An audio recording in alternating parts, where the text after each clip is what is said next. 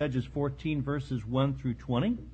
Again, continuation of the series Samson. Pastor Bruce will be preaching this morning about the man of strength and the man of weakness. We'll discover what happens when you pursue what you don't need.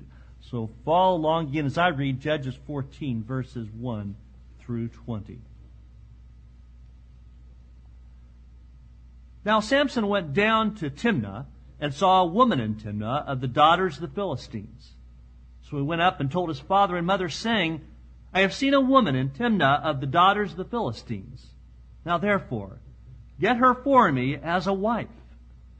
Then his father and mother said to him, Is there no woman among the daughters of your brethren or among all my people that you must go and get a wife from the uncircumcised Philistines?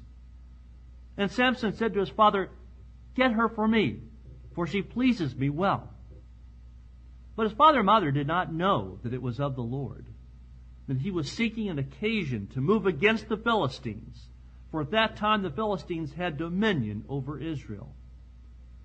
So Samson went down to Timnah with his father and mother and came to the vineyards of Timnah.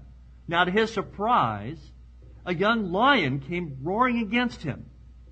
And the Spirit of the Lord came mightily upon him, and he tore the lion apart as one would have torn apart a young goat though he had nothing in his hand. But he did not tell his father or his mother what he had done. Then he went down and talked with the woman, and she pleased Samson well.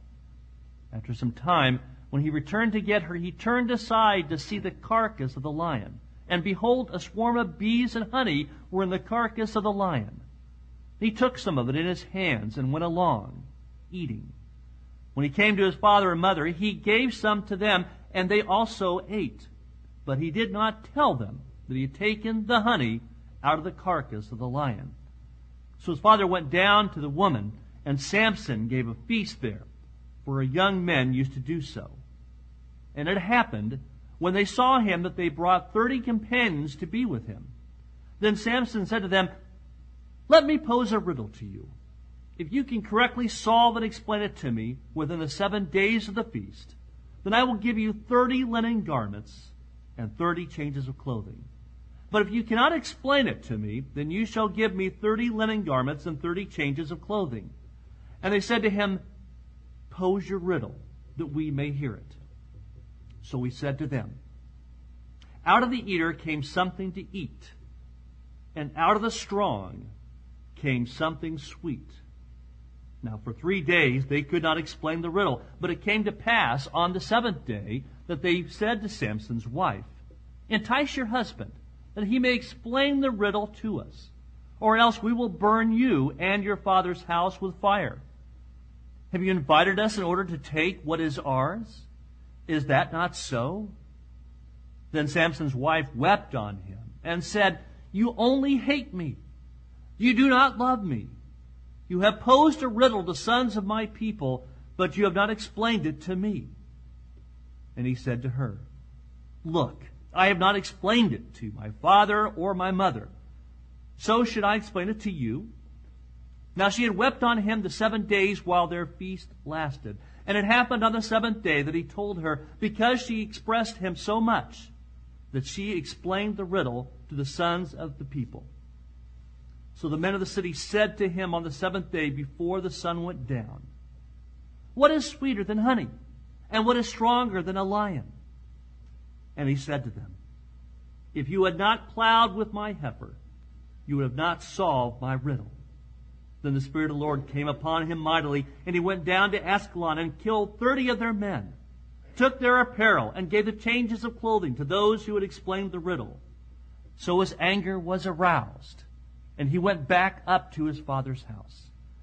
And Samson's wife was given to his companion, who had been his best man. Bow our heads in prayer, please, this morning. Heavenly Father, you are the giver of all. You bless us with an abundance. You, Father, are always what we need most in your Son, Jesus Christ. Father, teach us this morning what we can learn from Samson. Help us to be fully dependent on you, trusting you as our Lord of our lives. Thank you for your word. Thank you for your, your love for us, Father. Be with Pastor Bruce in this message this morning. thank you for allowing us to be in your house this morning where we can hear and receive from you. May we act upon what we hear from you this morning. We thank you in your name. Amen. Amen. Thanks, Randy. Appreciate you reading that.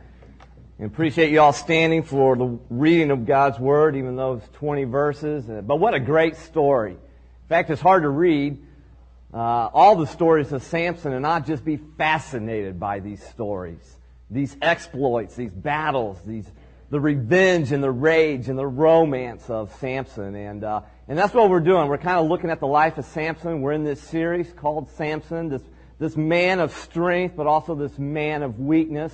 And we started this series last Sunday, and uh, almost everyone has heard at least one story about Samson. Almost everyone knows something about Samson. In fact, the, one of the, the intriguing little side plots or subplots of the story of Samson in chapter 14, of which Randy read, that most people are familiar with, is when he tears apart this lion and kills the lion. Um, and so his feats are rather legendary. But as we saw last Sunday, so are his flaws. In fact, his two greatest weaknesses were, we could say it this way, were romance and revenge. Samson, you could kind of describe him as this he-man with a she weakness which often led him on this road to revenge, which we will look at next Sunday in chapter 15. Chapter 15 is all about Samson taking revenge, and it's a cycle of revenge. Samson was this extremely gifted individual, but he was certainly not a quote godly individual. He was strong on the outside, but he had no control on the inside, as we will see in this message this morning. In fact, the truth of the matter is, if we are, are really honest with ourselves, if we would open up our hearts to God and even to ourselves, we would have to conclude that there's a little bit of Samson in all of us this morning. And there's a whole lot of Samson in some of us this morning. And that's why we're taking uh, the next few weeks to study the life of Samson. We want to learn some life lessons from this flawed hero that is in the Bible. It's not by accident. God has a reason He's put this story in His Word so that we can learn from the life of Samson, so we can learn some life lessons from this hero here. Now, before we progress, before we go any further and get into chapter 14 here, let's remember where Samson started. Let's go back to last Sunday and kind of review just briefly here. Because chapter 13 of Judges is meant to impress upon us the advantages, in fact, the great advantages that Samson started with in his life. Do you remember Samson started with this God ordained purpose in life? Anybody remember what that was? His purpose was to deliver Israel out of the hands of the Philistines. The very first verse of Judges 13 opens up and tells us that the Israelites were under the oppression, under the dominance and the rule of the Philistines. And be out of God's grace, He wants to send them this deliverer. Who is this deliverer? Well, it's none other than Samson. In fact, this, his purpose was declared by God even before he was born. And so here's a man who never had to question what his mission in life was about. Oh, he may have uh, veered off course from it, but he always knew it. He knew what his purpose in life was, and that was to be this deliverer of Israel. And then Samson started with not only this God ordained purpose, but another advantage. He had some God fearing parents. I mean, he couldn't complain about his home life, and that doesn't mean his parents were perfect. They had some flaws about him too. But let me tell you, they were some God fearing parents who raised him. They had to teach him about his Nazarite vow. We looked at that, and that simply means that Samson was set apart to God. He, and, and this was declared before he was even born as well. Normally, a Nazarite vow was, was a vow you took. It was a commitment somebody would take to express and to show outwardly their devotion to God. And for Samson, though, God set it upon him, and it was from birth to death that he was to be a Nazarite, separated unto God. And his parents had to teach him about that. But Samson also started not only with this God ordained purpose and, and with these God fearing parents, but Samson started out with God given power. you know, he was blessed by God. Chapter 13, the last few verses there tells us that, that he was blessed by God. Now, how many wouldn't like that? Man, that's, we all want to be blessed by God. And then it continues and says that, that the Spirit of God began to move on Samson's life, began to stir him. And all that is telling us that his power was God given. His power was not physical necessarily, in that he's this big Terminator, Arnold Schwarzenegger, Rambo dude wrapped up in one, all in one. He probably looked like, well, you and I. And when the God, Spirit of God moved mightily upon him, as we see twice now in Judges 14, it was God-given supernatural power. And so he had three great advantages that he started out with. Think about it. No man ever had so much going for him. I mean, Samson had everything he needed in life to fulfill his God-given purpose as a deliverer. Amazing. In fact, what's even so ironic, I, it's, it's hard to even fathom this. You go to Hebrews chapter 11, and Samson there is listed in the Hall of Fame. It tells us, God says that this guy was a man of faith. But he certainly wasn't a, quote, faithful man. He wasn't faithful to his parents' teaching, as we're going to see. He wasn't faithful to his Nazarite vow, as we begin to see in four, chapter 14. And he certainly wasn't faithful to the laws or the commands of God. And consequently, it didn't take long for Samson to begin to lose almost everything that the Lord had given him. But that only leaves us one question. Man, where in the world did this guy go wrong? What happened to him? I mean, where did Samson go wrong? How did the man who had it all begin to lose it all? Well, I think we can summarize that answer in one short, simple sentence. Look at it in your notes. It happens when you begin to pursue what you don't need. How did the man who had it all lose it all? By pursuing what you don't need in life. Judges 14 unfolds the tragic story of how a man who had it all lost it all because he pursued something he didn't need in his life. Notice how Judges 14 begins. The very first phrase is key to understanding the context of everything that happens in Judges 14. Just as you go to Judges 13 and the very first phrase is key to understanding the whole life of Samson. Notice what it says again. Now Samson did what? Went down to Timnah. As a young man, I'm sure Samson got a little itchy there in the hometown of Zorah, living in his parents' house, and who now, who knows how old he is? Perhaps he's 16, 17, 18, maybe 20. But he decided, and listen, I'm going to spread my wings and I'm going to begin to flex my muscles in a Philistine city that was only about four miles southwest from Samson's village of Zorah. Now to get there, you actually had to walk down a ridge into the Sorek River Valley and then up the other side. And so it's literally true that Samson, quote, went down to this Philistine city of Timnah. Now, as we will discover though, listen, this is much more. God is giving us insight that this is much more than just a geographical going down. It is also the beginning of a dramatic spiritual decline in Samson's life. In fact, this phrase, went down. Did you notice how many times it was used when Randy read for us, judging as a deliverer of Israel? Now, in the city of Timnah, it's interesting. The word Timnah, the name of the city, means division or separation. And so Samson begins literally to separate himself from God, to divide himself from God and pursue what he doesn't need in life. Wow. Isn't it interesting how one verse tells us so much? Man, that's the, that's the glory of the Word of God for us here. Now, before we move on, I, I, I want to let you in on something else, though, because all this brings us to another key to understanding the story of Samson.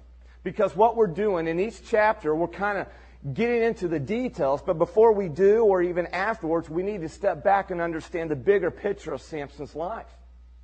And what I want you to understand here is even when Samson's life is going, quote, downhill, let me tell you, God's purpose is still being fulfilled.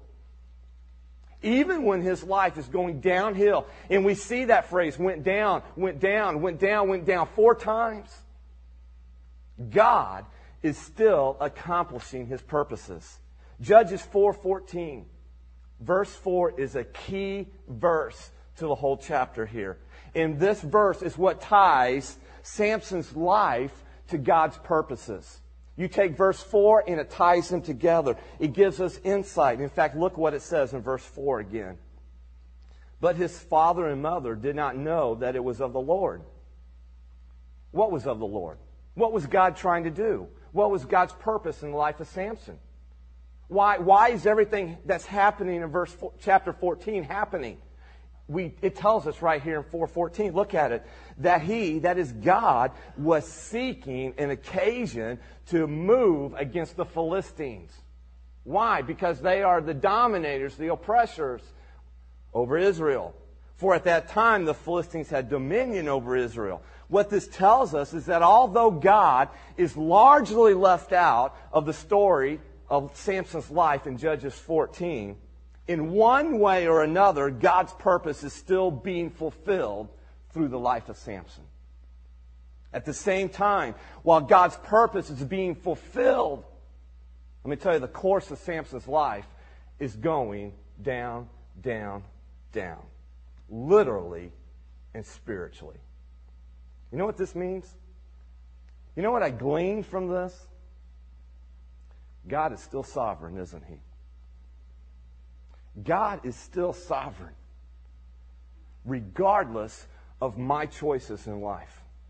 Regardless of your choices in life. Listen to me.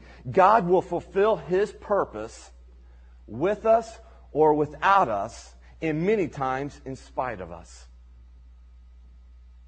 We either are with God or without him. But either way, God still reigns. God is still sovereign, and he will still fulfill his purpose for his glory with you or without you, and many times in spite of us. What an awesome thought that is. You keep that in your mind as you read the story of Samson because it's key. Now, let's look at Samson's steps of decline as he pursues what he doesn't need in his life. Four things we see here. Number one, Samson wants what he sees. Samson wants what he sees. This describes the lust of the eyes. In this going down, Samson leaves the land of, the, of Israel for the land of the Philistines. Or to put it bluntly, Samson left his family to visit his enemies. Now, if you look at verse 2, it informs us that this was much more than just a casual visit to Timnah. It was much more than just a, a casual shopping trip to Timnah. Listen, this was something that Samson was doing. He was looking for a wife. And that was his first mistake. If he was looking for a wife, he should not have gone to the Philistines. And if he wasn't looking for a wife, then he should have been going to war with the Philistines. By going down to Timnah, Samson went to the wrong place to look for the wrong thing. On his arrival, as you can imagine, Samson catches the glimpse of a young Philistine woman. And let me tell you, he was instantly attracted to her. In his mind, it was love at first sight.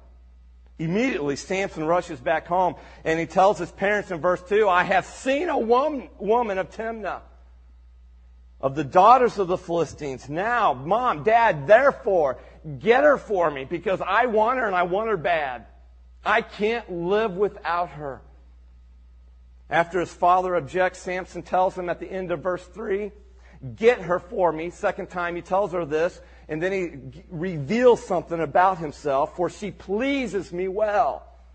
Now, that phrase, she pleases me well. Some of you may have Bibles that translates that a little differently because it literally means what Samson is saying is she is right in my eyes.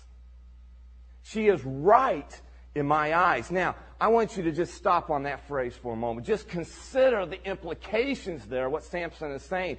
She is right in my eyes. If you've read the book of Judges before, that phrase sounds very similar to other, another phrase that's repeated throughout the book of Judges. The book of Judges tells us that this was a time in the history of Israel when everyone did right according to their own eyes. They did what was right in their own eyes. That was kind of the motto of the Israelites as a nation. If I think it's right, that's what I'm doing. Doesn't matter what God's word says. If it feels good, that's what I'm going to do. And Samson is no different.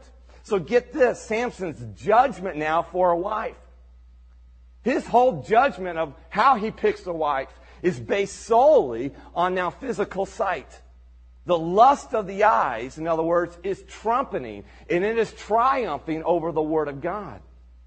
The Bible is telling us something crucial about Samson here. He is a man motivated purely by physical appearance. Samson saw this young woman, she looked good, and now he wants her for his wife. The only problem is he doesn't have a clue who she is or what she's about. He doesn't know anything about this Philistine woman from the city of Timnah except one thing. She's aligned with the enemy. All he sees is a beautiful babe. And the rest of what really matters in life, what really matters to God, what matters to his parents, and what's really important in the making of a marriage doesn't matter to him now. All he sees and all he wants is what he sees. Samson was looking in the wrong place for the wrong thing, for the wrong reason. And let me tell you, he found it. Now, should that surprise anybody here? I mean, think about it. That shouldn't surprise any of us because in life, usually, usually in life, let me tell you, you usually get what you're looking for. We usually find it and we usually get it. And so that Samson found a wife shouldn't surprise any of us here. So far, though, Samson has made some mistakes. He's veered off course a little bit. But let me tell you, these mistakes are not fatal, not yet. But that is about to change because I want you to see one of Samson's first fatal mistakes that he begins to make. He rejects the counsel of his parents.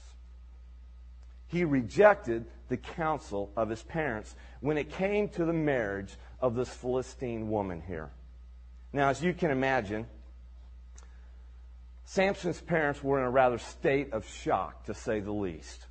When their son comes home, tells them that he has seen this Philistine woman and how good she looks, and now, Dad, get her for me. They're in a state of shock. In fact, notice how they question Samson in verse 3. They ask him about it, they confront him with it. They ask Samson, Is there no woman among the daughters of your brethren or among all my people that you must go and get a wife from the uncircumcised Philistines. Listen, Samson's parents basically in their questioning, they are telling Samson, listen, we are well aware of what you're doing. We understand the situation. But you're not seeing everything, Samson. Do you know God forbids marriage between a believer and an unbeliever? In fact, you can go to Exodus 34, verse 16. You can go to Deuteronomy 7, verse 3 in, in those two passages, the Bible tells us that the children of Israel were explicitly commanded not to seek husbands and wives from the surrounding pagan nations. Even today, God warns us of the same thing. What was a principle for the Israelites in the Old Testament, let me tell you, is still a principle for believers in the New Testament. You can go to 2 Corinthians chapter 6 verse 14 and it says clearly, do not be unequally yoked with unbelievers. This warning against, quote, mixed faith marriages is one of the clearest teachings in the Bible. Over and over again, God's people are warned not to intermarry with those who do not share their faith in Jesus Christ. And the reason is clear. It's a simple reason for it. And just one of those reasons is if you are a believer in Christ, If you're committed in Christ, going His way, His direction, and you marry an unbeliever, more often than not, I know there's exceptions to the rule, but more often than not, he or she will turn you away from God. That's why God gives us this. It's a command, listen to me, that is for our benefit as believers in Christ. It's a command that protects us. Listen, God's not a killjoy. He's trying to protect you and I. And if you, and let's say, even if you, uh, that man or woman, as a husband or wife, you end up marrying an unbeliever, and they don't turn you away, and you stay faithful, let me tell you, more often than not, there's going to be an ongoing struggle and tension in your marriage. Why? Because there's two people that are trying to come together who do not have the same priorities, the same passions, and the same commitments to Christ.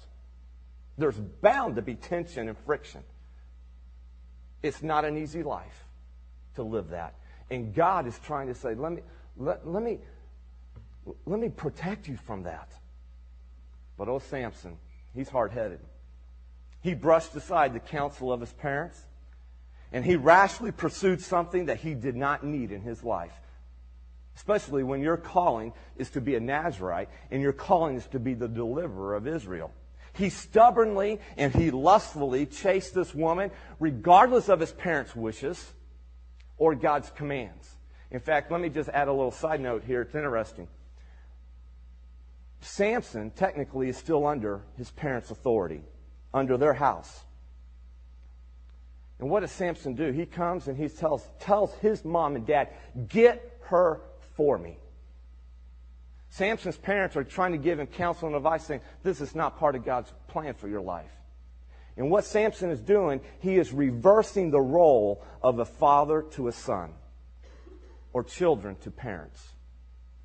Jeez, that Uh, deja vu, 2010 in our culture. Are we not? Do we not hear this over and over again? All over. He is reversing the roles that God established in the home. But Samson is a stubborn man, as I said. And that's what happens when you go to the wrong place, looking for the wrong thing, with the wrong values in your heart. You end up rejecting the counsel of those who know you best and have your best interest at heart. Now, some of you may be wondering, at least I wondered this, so I'll pose it, I'll throw it out there. Is Samson just another muscle bound jock who lacks a brain in his head? Because that's kind of the picture you get about right now, isn't it? Is, is, this, is he a typical doofus, if you will? Well, as we will soon see, we are forced to abandon, listen to me, abandon any picture of Samson as a muscle bound numbskull. Rather, though, listen to me, he emerges as a man of considerable intelligence who is nevertheless capable of spectacular, if I can spit the word out, spectacular stupidity when governed by his passions rather than a heart after God. But you know what? That's true for all of us, isn't it? I know it is for me. I know I can relate. Yeah, I've been there, done that with Samson. Which brings us to Samson's second downward step. Number two, Samson tastes what he wants. He tastes what he wants, which is none other than the lust of the flesh. Notice what it says in verse 7. Then he went down and talked with the woman, and oh, she pleased Samson well. Evidently, Samson had not met this woman before now. But hey, that doesn't matter because he is hormone driven, not Holy Spirit driven. The most important thing to Samson is pleasing himself, pleasing his flesh, instead of pleasing his parents or pleasing the Lord. And so Samson is going down, down, down, and it all started when he pursued what he didn't need in his life. You can write over Samson's life about here, Proverbs 16, 25. You know what that verse says? Oh, there's a way that seems right to a man, but in the end it leads to death or destruction. How ironic. That's where Samson ends up at the end of chapter 16. Now, reluctantly, Samson's parents consent to their son's wishes, and they make this journey with Samson to Timnah to arrange the wedding. In verse 5 tells us that on the way, Samson leaves his parents to check out the vineyards of Timnah. Now, again, let's pose a question here. Why in the world would Samson want to veer off course here? Why? I mean, why would he want to go check out these vineyards? I mean, it's just, just youthful curiosity? Perhaps. We can maybe give him that, but nonetheless, he has no business being there in these vineyards of Timnah. After all, he was what? He was a Nazarite. And if he ate of the fruit of the vine, if he ate the grapes, literally, he would be violating his Nazarite vow of separation. And yet, when you chase something you're not supposed to have, compromise in other areas of your life always will be the result.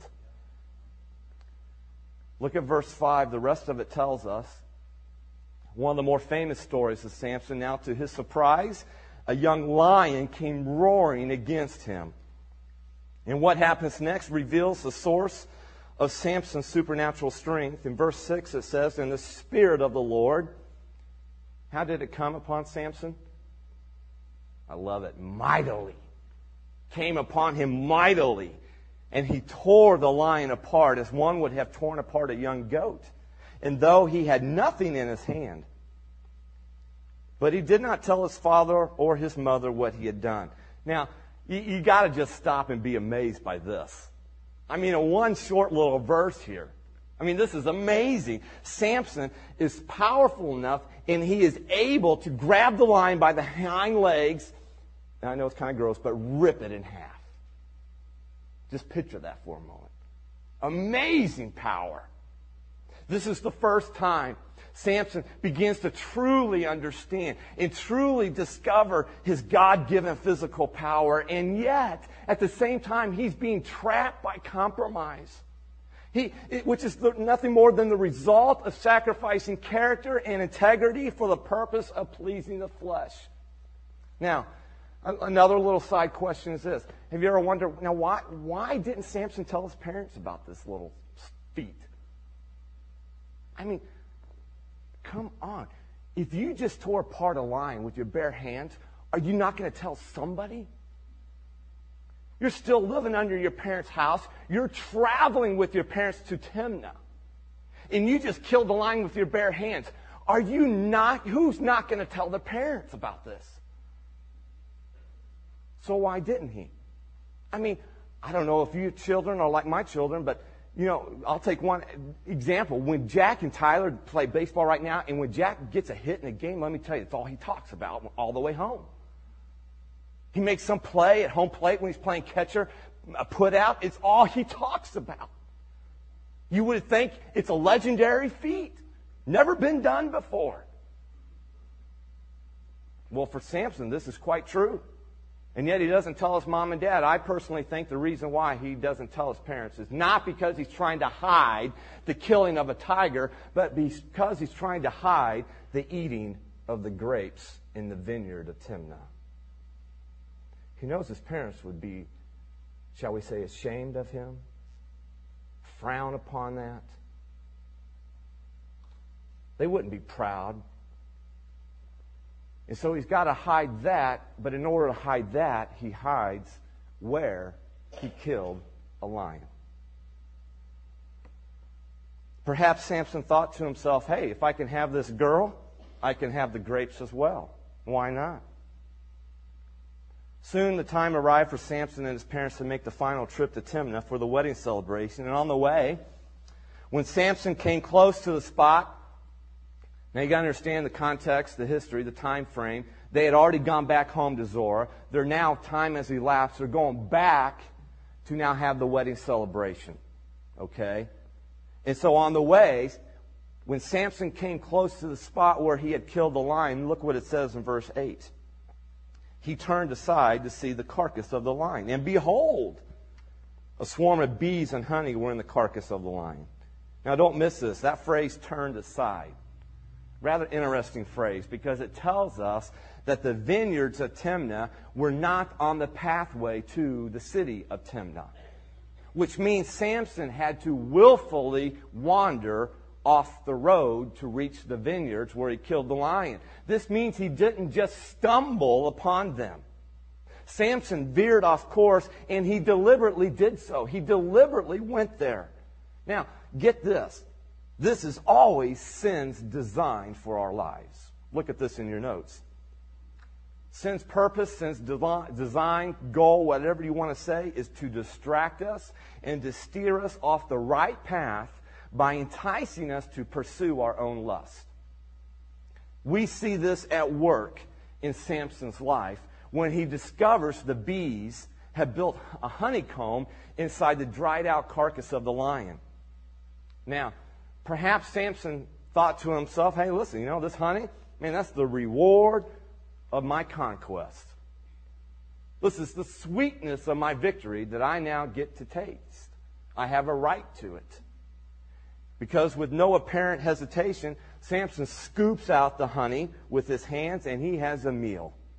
And in doing this, it seems that he violates again another aspect of the Nazarite vow by touching the dead body of the lion.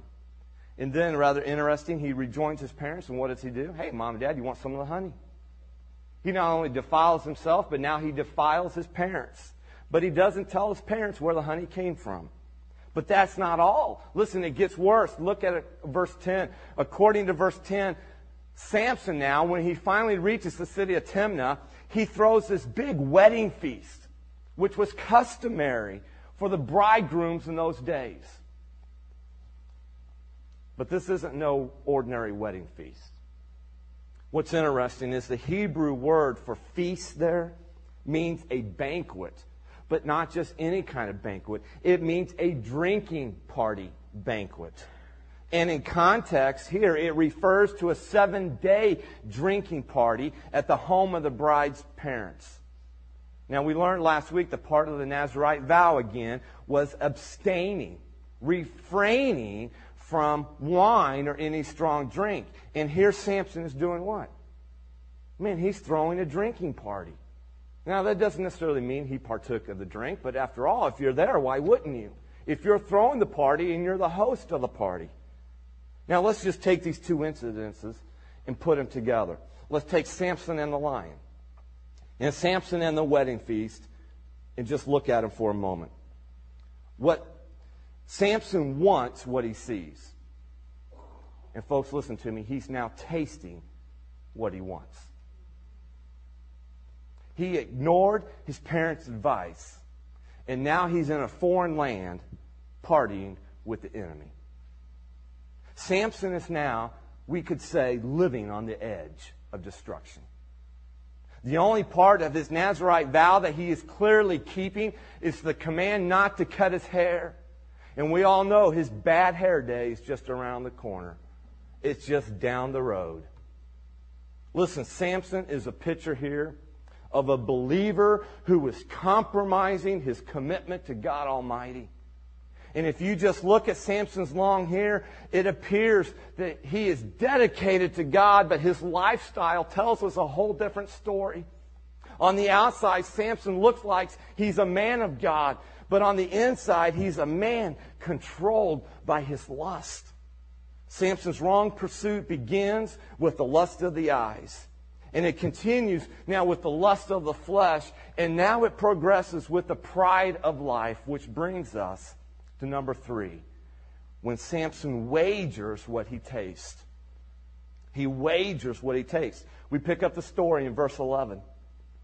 On day one of the wedding celebration, he's now surrounded by 30 inebriated Philistine companions. And Samson decides, hey, I'm going to take advantage of the situation by offering a wager in the form of a riddle.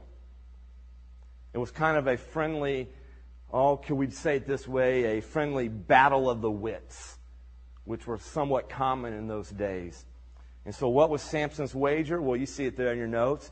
The wager was, hey, guys, I bet you 30 new suits of clothes you can't solve my riddle in seven days. They all agreed to Samson's friendly wager. And his brain teaser, if we could call it that, involved the honey that Samson took from the carcass of the lion that he had just killed. Now, Samson's probably thinking to himself, listen, they'll never figure this out. I just got 30 new suits in the bag. So, what was Samson's riddle? Randy read it for us, but look at it again. His riddle is this Out of the eater came something to eat, out of the strong came something sweet. Now, let your imagination work for a little bit here.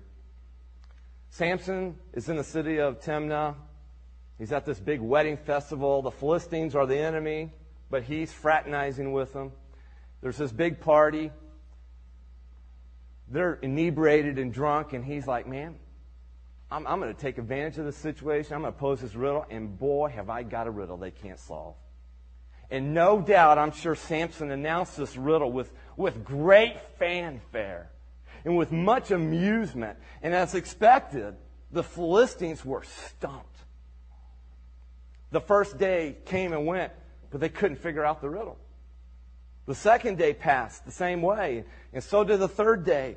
And by the fourth day, let me tell you, the Philistines were getting nervous and also desperate. And so they hatched a plan. They approached Samson's bride, his wife to be, and they made her an offer she couldn't refuse. Notice their offer in verse 15. It says, So it came to pass on the seventh day that they said to Samson's wife, Entice your husband, that he may explain the riddle to us, or else we will burn you in your father's house with fire. Suddenly, things turn ugly. These are not nice people, folks. We learned that last Sunday. These are the enemy, and they are deadly serious in their blackmail. And the word they use is crucial. Do you see that word entice? Entice. Entice. And that word means to seduce a simple minded person. The Philistines would say the same thing to Delilah some 20 years later. Samson was, quote, enticable because at this point he's all hormones and no brain. Here's the sad part Samson's weakness was apparent to everybody but himself. He never saw his weaknesses. And consequently, he never dealt with it. He never admitted it. He never came to grips with it. And in the end, it would prove his undoing.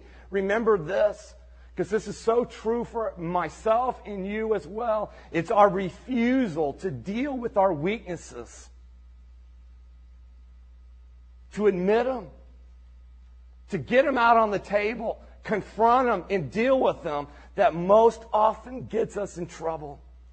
Most of us are just like Samson here. We will do anything to avoid dealing with the real issues in our life.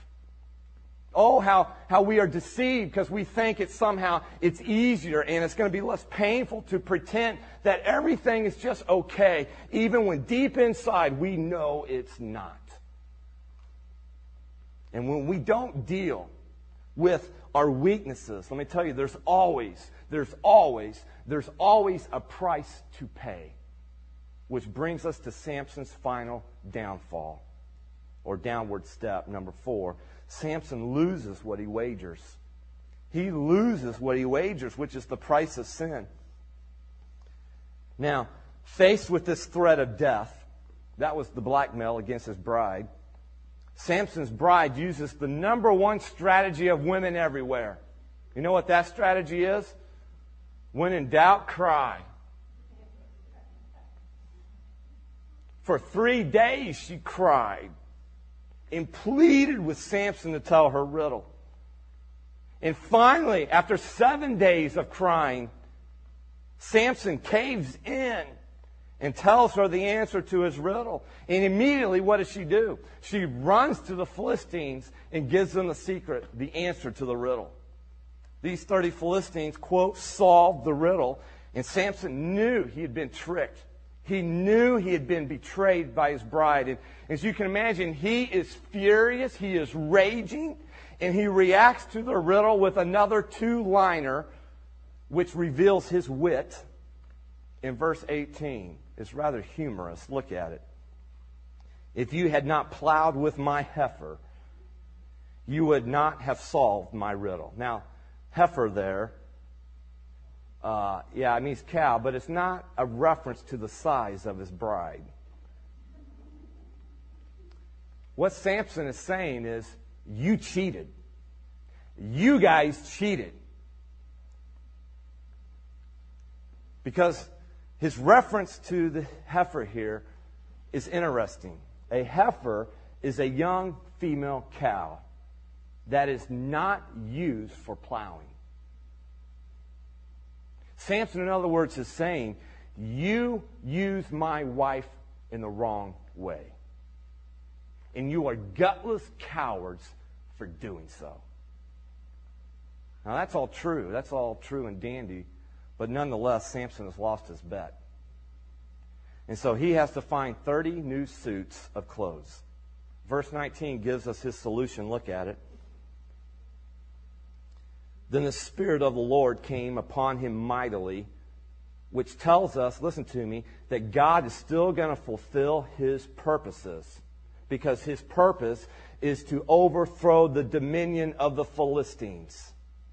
And he's going to use Samson in the process. Then the Spirit of the Lord came upon him mightily, and he went down to Ashkelon and killed 30 of their men took their apparel, and gave the changes of clothing to those who had explained the riddle. So his anger was aroused, and he went back up to his father's house. But here's the problem, folks. Listen. In order to obtain their clothes, Samson has to do what?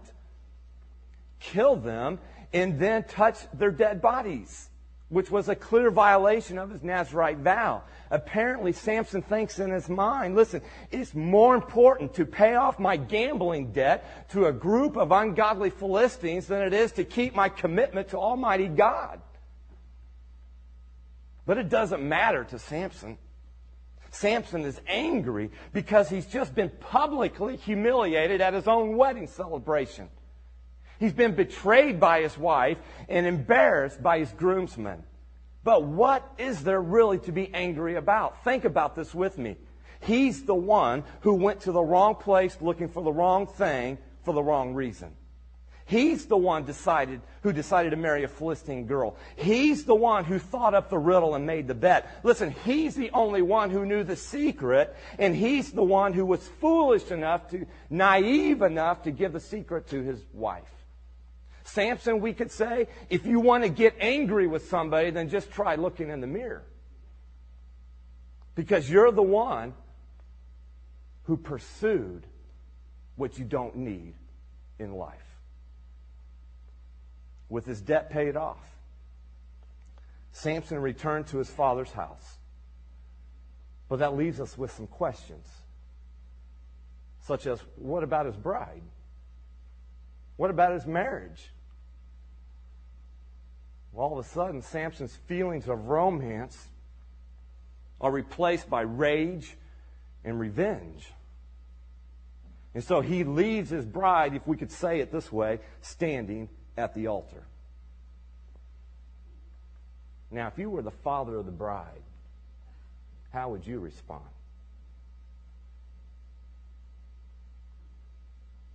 Well, chapter 14 ends with her father, who was understandably embarrassed by this, giving her in marriage to the best man. Now, let's step back um, for a moment, and I want you to consider with me here the high price of sin in Samson's life. Because, folks, listen to me. He lost so much more than his wager. He lost his parents' respect. Do you think his parents respected him as a man of God, as his future judge over Israel, as his deliverer of Israel? No, they were probably ashamed of him just a little bit. I don't think dad came home, put his arm around Samson, and said, Samson, I'm so proud of your decision making in life. He lost his parents' respect. He lost his Nazarite separation. Listen, he was supposed to be separated unto God, personal holiness. But now he's just like the Philistines. He lost his wife to his best man. Go figure that. What comes around goes around, doesn't it? And then, listen, he lost his integrity to lead Israel.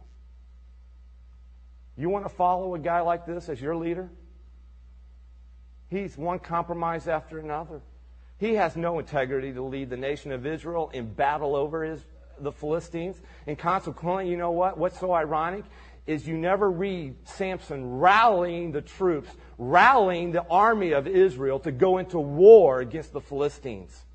Every conflict and battle that Samson has with the Philistines is always motivated and prompted by personal revenge. It's all motivated out of selfishness. And yet God's still sovereign. And he still used it for his glory. He still accomplished his purpose. God used this turn of events to motivate Samson to, to fight the Philistines instead of entertaining them. So Samson ends up where he started. Where did he start at the end of chapter 13? At his father's house. Where is he now at the end of chapter 14? Back at his father's house. What started as a wedding with a Philistine girl, oh, we are going to see next week, has turned into an all out war with the Philistines. Now, quickly, because our time is gone, let me wrap up with two life lessons. Two life lessons from this flawed hero. Number one is when we pursue what we don't need, let me tell you, we receive what we don't want. Every time. When it's all said and done, Samson loses what he compromised to get. Folks, what a lesson. What a lesson.